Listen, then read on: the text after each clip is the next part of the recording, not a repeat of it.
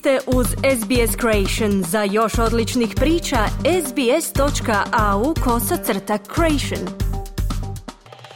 Za SBS na hrvatskom Ana Solomon. U današnjem prilogu govorimo o prekomjernoj stopi smrtnosti u Australiji koja je najviša u posljednjih 70 godina. U razdoblju prije pandemije Australija je zabilježila negativan broj u višku smrtnih slučajeva, što znači da nije bilo smrtnih slučajeva iznad očekivane razine.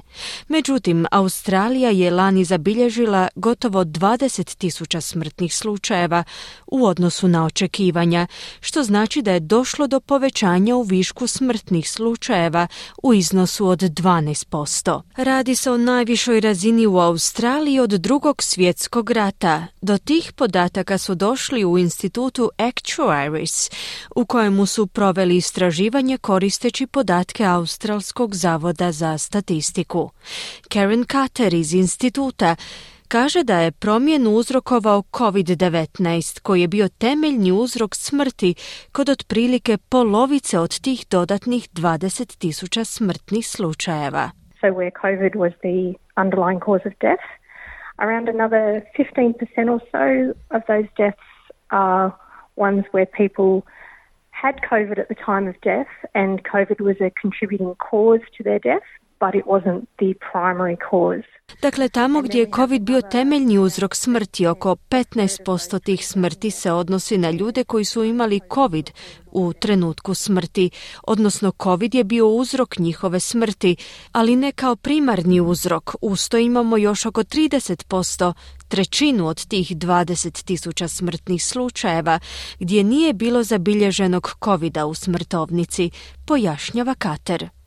Pora se odrazio na sve uzraste te na Australce u svim državama i teritorijima. Smrtnost od bolesti srca, cerebrovaskularnih bolesti, diabetesa također je bila između 8 i 17% veća od očekivane. Kater kaže da su ta tri uzroka smrti povezana s covidom. Epidemiolog Adrian Esterman, profesor na sveučilištu Južne Australije, kaže da podaci pokazuju da utjecaj covid nadilazi smrtne slučajeve, te da zadire u pitanja višestrukih zdravstvenih problema s kojima se ljudi suočavaju. We know, and this is reasonably hard evidence now, that 10% of infected people, this includes people without any symptoms at all, end up with long-term health problems.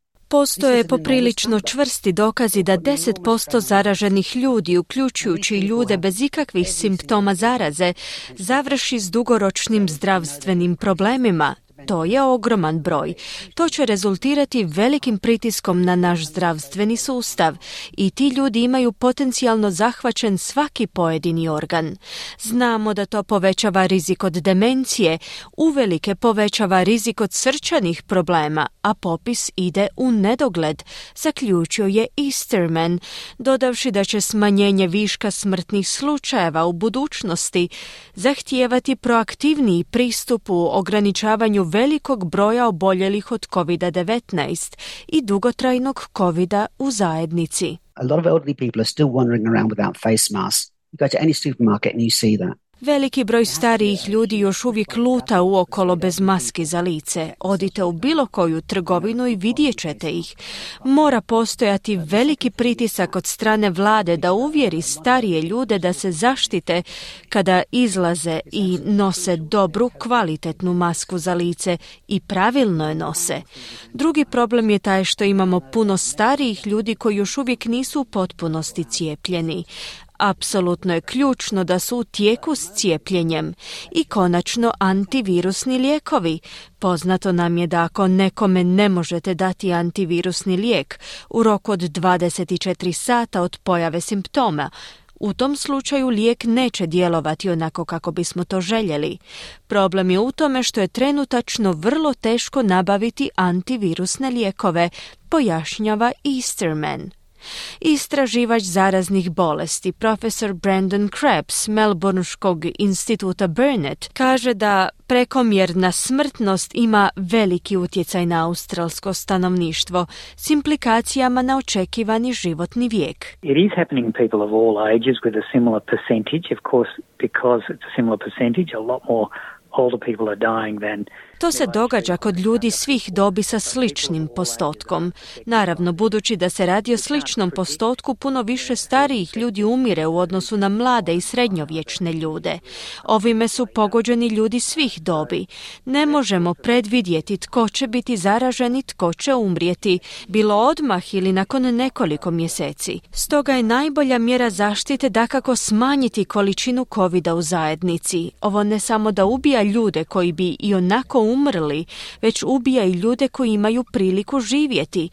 To je neprihvatljivo. Nikada ne toleriramo bolesti i smrti koje se mogu spriječiti poput ove i svakako ih ne bismo trebali sada početi tolerirati, prokomentirao je Crab. Globalno gledano, analiza podataka o višku smrtnih slučajeva od 1800 do 2021.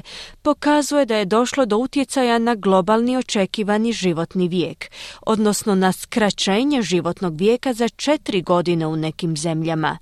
Kako tvrde u projektu pod nazivom Naš svijet u podacima, koji vode istraživači sveučilišta Oxford i neprofitni laboratorij za globalnu promjenu podataka, te društveni demograf Patrick Hovelin radi se o najznačajnijem padu još od nestašice hrane u Kini 1959.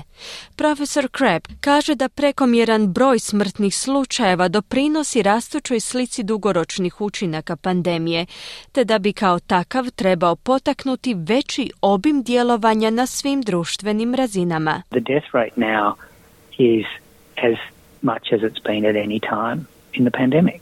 But you wouldn't know it. We don't have any Stopa smrtnosti od covid je sada ista kao i tijekom pandemije, ali to ne možete znati jer to nitko ne priznaje. Nemamo nacionalni dan žalosti, nemamo ništa što bi moglo potvrditi ovaj trajan problem koji će skratiti životni vijek po prvi put u posljednjih 70 godina.